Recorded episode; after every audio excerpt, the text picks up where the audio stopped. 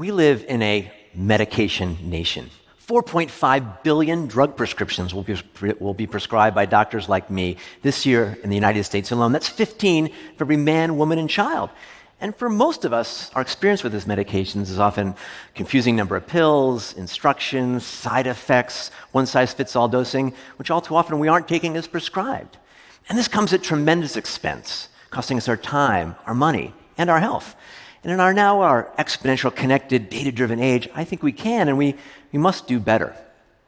So let's take a dive at some of the challenges we have and some potential solutions. Let's start with the fact that many drugs don't work for those who are prescribed to them. For the top 10 grossing drugs in the United States this year, uh, they only benefit 1 in 4 to 1 in 23 who, who take them. That's great if you're number one, but what about everybody else?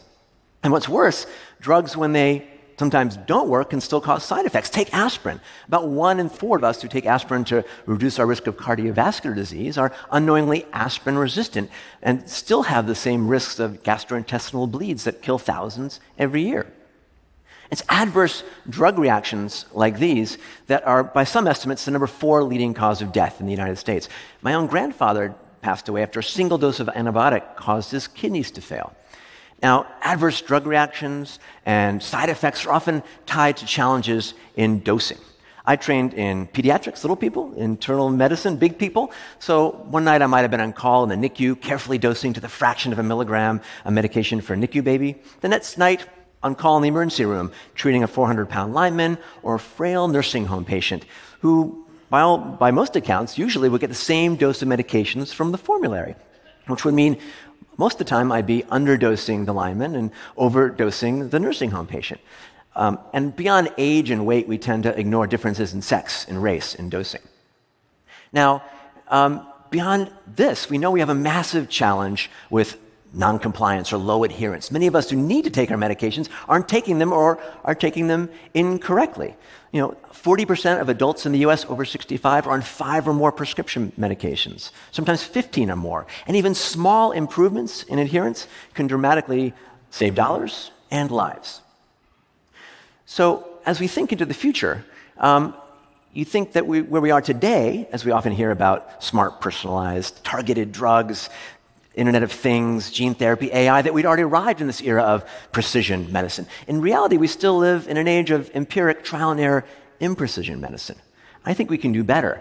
What if we could reimagine ways to help make your medicine taking easier, to get the right doses and combinations to match you?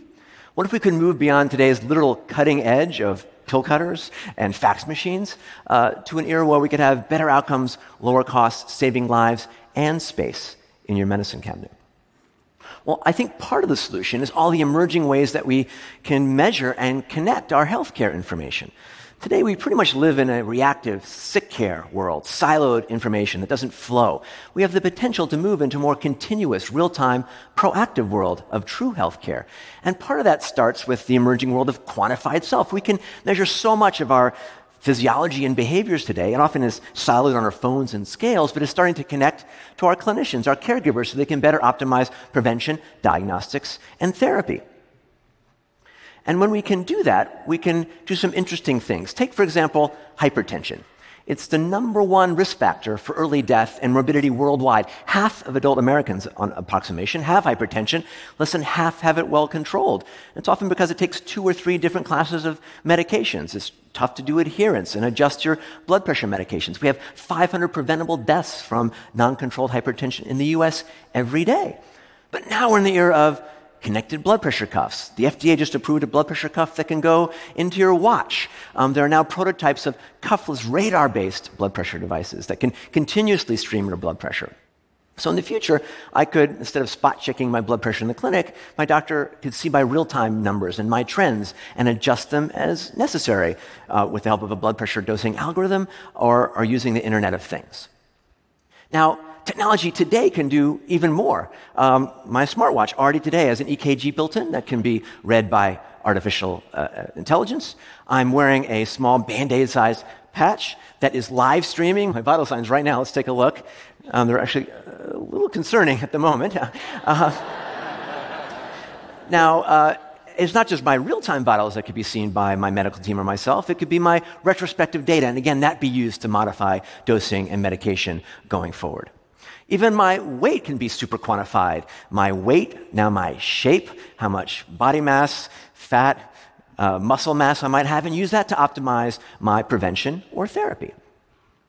And it's not just for the tech savvy. Now, MIT, MIT engineers have modified Wi Fi so we can seamlessly collect, connect and collect our vital signs from our connected rings and smart mattresses. We can start to share this digital exhaust, our digitome, and even potentially crowdsource it, sharing our health information, just like we share with our Google Maps and driving to improve our, not our driving, but our health experience globally. So that's great. We can potentially now collect this information. What if your uh, labs can go from the central lab to your home, to your phone, to even inside our bodies to measure drug levels or other varieties?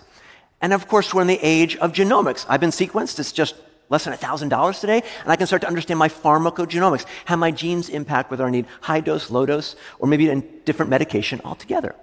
Let's imagine if your physician or your pharmacist had this information integrated into their workflow, augmented with artificial intelligence, AI, or I like to refer to it as IA, intelligence augmentation, to leverage that information to understand of the 18,000 or more approved drugs, which would be the right dose and combination for you.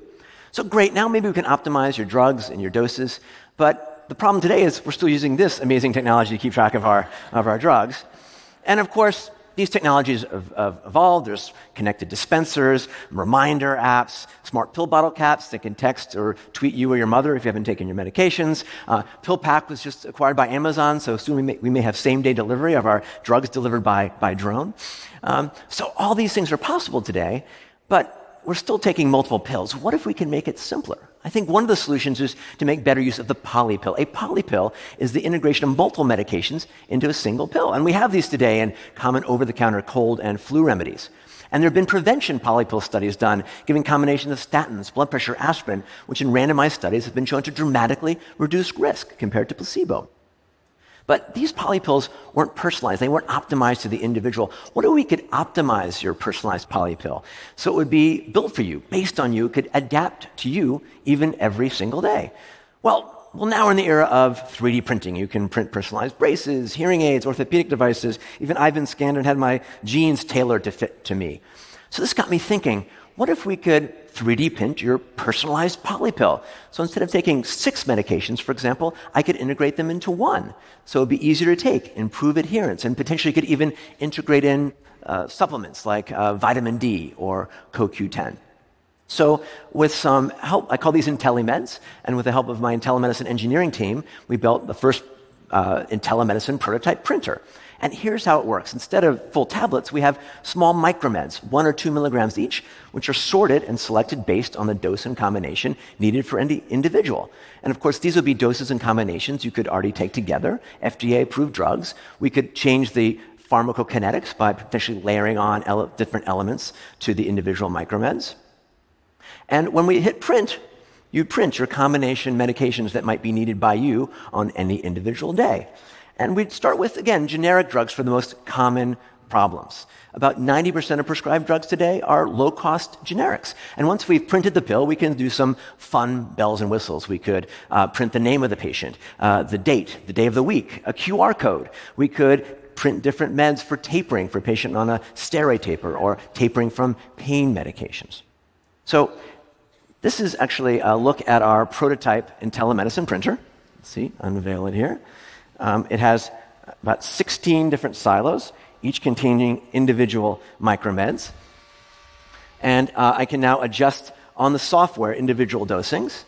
And uh, when I do that, the robotic arm will adjust the height of the spatules and the micromeds that release. I can now, uh, the automated process would rotate and cycle through to make sure the micromeds are loaded. And then when, I hit print, these would all fall through the, through the device.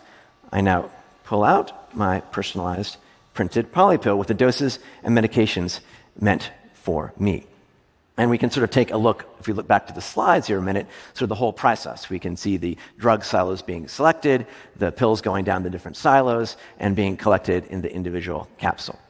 Now, this is great. I can potentially print my meds based on me instead of taking six pills. I can now be looking at my individual dosing. My smartwatch is looking at my blood pressure. I need an adjustment in my blood pressure medicines. My Coumadin level, my, how thin my blood is too thin, so I lower my micromed dose of Coumadin, a blood thinner. So this could be smartly adapted day to day, programmed by my physician or cardiologist. And you can imagine that Larger printers, fast printers like this, could be in your uh, corner pharmacy, in your doctor's office, in a rural clinic, but it could eventually merge and shrink to small ones that could be in your home with integrated cartridges like this that are delivered by drone. Uh, could print your personalized poly pill each morning on your kitchen or your bathroom cabinet. And this could evolve, I think, into an incredible way to improve uh, adherence and medications across the globe. So I hope we can reimagine the future of medicine in new ways, moving from polypharmacy, one size fits all, low adherence, complications, to an era of personalized, precise, on demand medications that can take us and individualize our own health and health and medicine around the planet. Thank you very much.